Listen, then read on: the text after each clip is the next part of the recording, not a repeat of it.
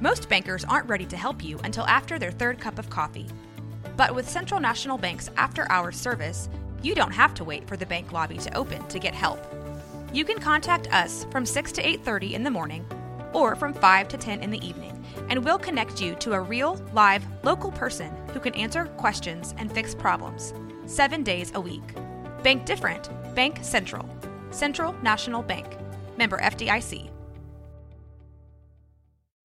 When you need mealtime inspiration, it's worth shopping Kroger, where you'll find over 30,000 mouthwatering choices that excite your inner foodie. And no matter what tasty choice you make, you'll enjoy our everyday low prices, plus extra ways to save, like digital coupons worth over $600 each week. You can also save up to $1 off per gallon at the pump with fuel points. More savings and more inspiring flavors make shopping Kroger worth it every time. Kroger, fresh for everyone. Fuel restrictions apply.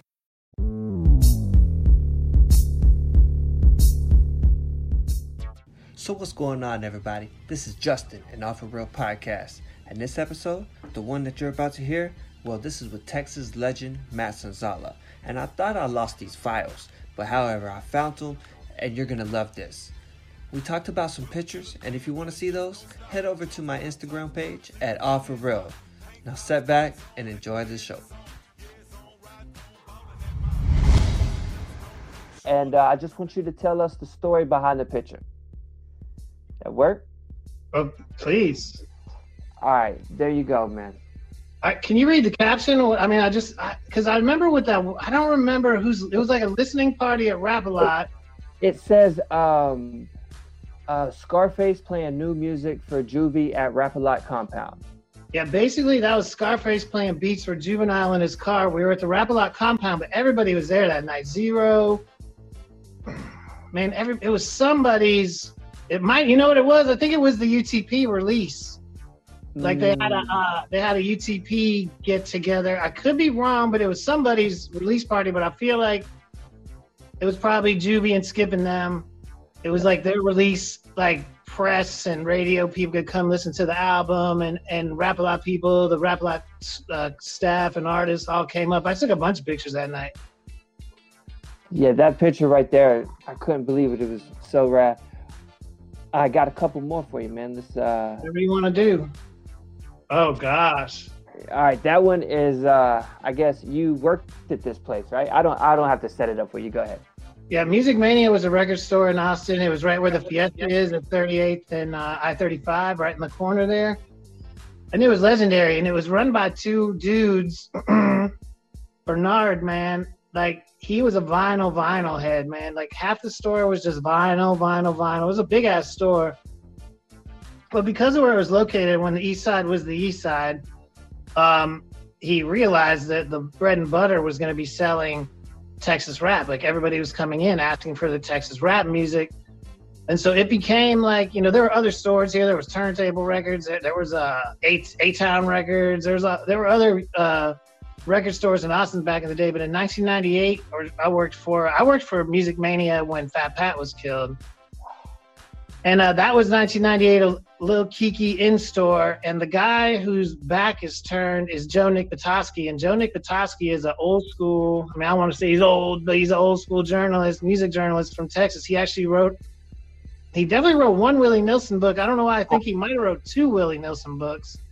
He's definitely written more than one book, but he's a uh, you know, Texas Monthly, all the best, you know, uh, publications. He's like a very liter- literate uh, journalist who's covered music in Texas for many years, and he came out to the little Keke um, thing because I think he might have wrote the DJ Screw article that came out in Texas Monthly many years ago. I think that's what it was because the way I met him was I had done a Fifth Ward Boys cover for a magazine called Texas Beat, and Texas Beat was a free monthly publication that was in all the record stores in Texas, all the bookstores, and it was around for years. And it was actually the second publication to ever let me write for them. Shout out to Keith Ayers, the uh, editor publisher, the everything at Texas Beat. And when I came in, like he brought me in specifically to write about Texas hip hop, and like I did a Scarface cover story for him. But when we did the Fifth Ward Boys one, it was for the Usual Suspects album and uh, this was a real budget publication. It was all black and white newsprint. and um, I was I talked to Keith and I was like, look, man, if I can get Rap a Lot to pay a little extra money, because it wasn't like it wasn't a pay to play thing. It wasn't like pay for the cover. Like we were putting the Fifth Ward Boys on the cover anyway, but it was a black and white magazine. And I was like, man, this is such a dope picture. What if I could talk Rap a Lot into paying for us? You know, just giving us a little money to print it in color. And he had never. That was the actually the only color um, cover ever for Texas Beat was that Fifth Ward Boys cover and as an aside, when I, I went to, out to Smithville, they were printed in Smithville. When I went out to Smithville to print it to pick him up, the rednecks were like, "Man, you can't barely even see this boss face," meaning you know he's dark. Anyway, it's racist. But uh, went out there, picked it up, whatever. And one day I was in Music Mania, and this Joe Nick Patoski, had no idea this young, older white dude who was probably in his uh, 30s at, at that point. You know what I mean? But like to me at that time, he's an older white dude and um, he had a stack of everything that had just come out Texas wise, and like all the anything screw related, anything rap lot, anything Keke, anything like related to that from that '90s era. And I was like, "Who are you? What is this?" And I swear to God, he was like, "We we talked for like five minutes," and he goes, "Man, are you Matt Sonzala?" And I was like, "Yeah." He's like, I I don't know why. I just knew that was you because I know Keith didn't make that Fifth Ward Boys cover. He's like, I knew somebody, and then talking to you, I could tell that had to be you because nobody else was doing that shit. You know what I mean? Wow. I know, you know, and I was talking to him like real, you know, seriously about music and about, you know, when he told me who he was, I knew who he was. I had read his work before. I was like, man, anything you need. I think what it was was he was telling me what he wanted to do and I was like, shit, Joe Nick Patoski wants to write about Texas rap. I'm like, anything you need, call me. You know what I mean? I'll, I'll help you with it. And he's like, are you, you wouldn't have to be Matt Sonzala, would you? You're the guy that did this Fifth Ward Boys cover? And I was like, yeah. And we've been friends ever since. Oh man, that's such a great story. Yeah, and Keke, of course. You know, I mean, Keke was a is a force to this day. He's one of the best stories in Houston rap. Just still yeah. doing it. You know. That's so true. Yeah, see what else we got here, man. This is cool. I love I love your stories. I I've got a few. Let's see what we got here. Let's go to another one. Uh, oh man, we're gonna go way back. Maybe find out. Uh, hmm. Can only oh, imagine. Maybe we can find out if uh, your connection to Houston through this. You see the picture, man? Uh, man, um, my dad moved to Houston on my eighth birthday.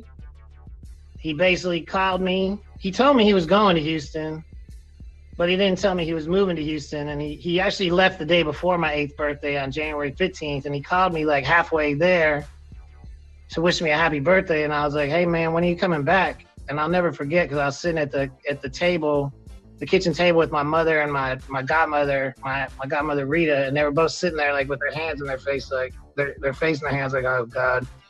I'm like, well, when are you coming back? And he explained to me that he got a job in Houston. He's not coming back. I have it, and I had the Kiss Rock and Roll Over album in my hands.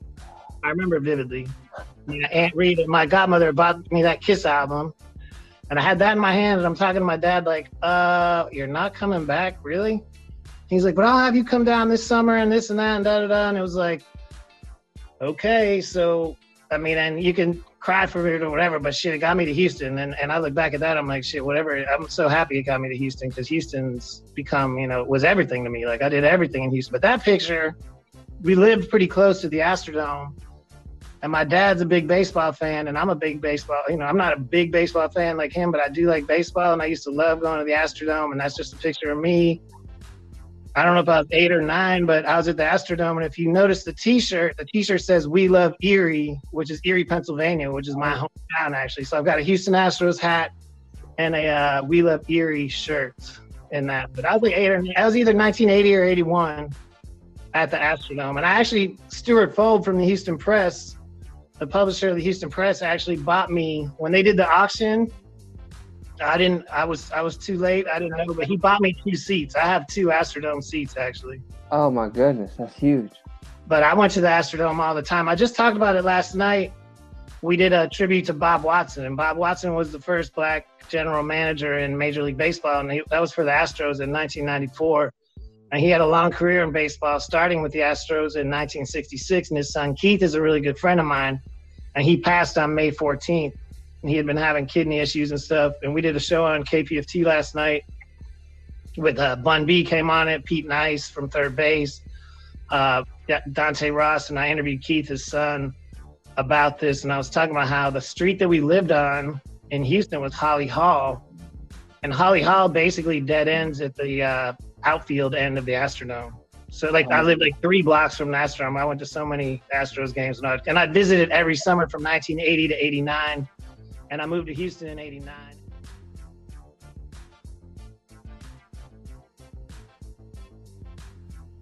Ha ha! Did I lie to you? Did I let you down? I don't think so, my friends. Thank you, Matt Sonzala, so much for your time. Another great episode that had absolutely nothing to do with me. You guys have a wonderful day. Spread great energy. Remember to chill till the next episode and uh, tell Willie to come on the show.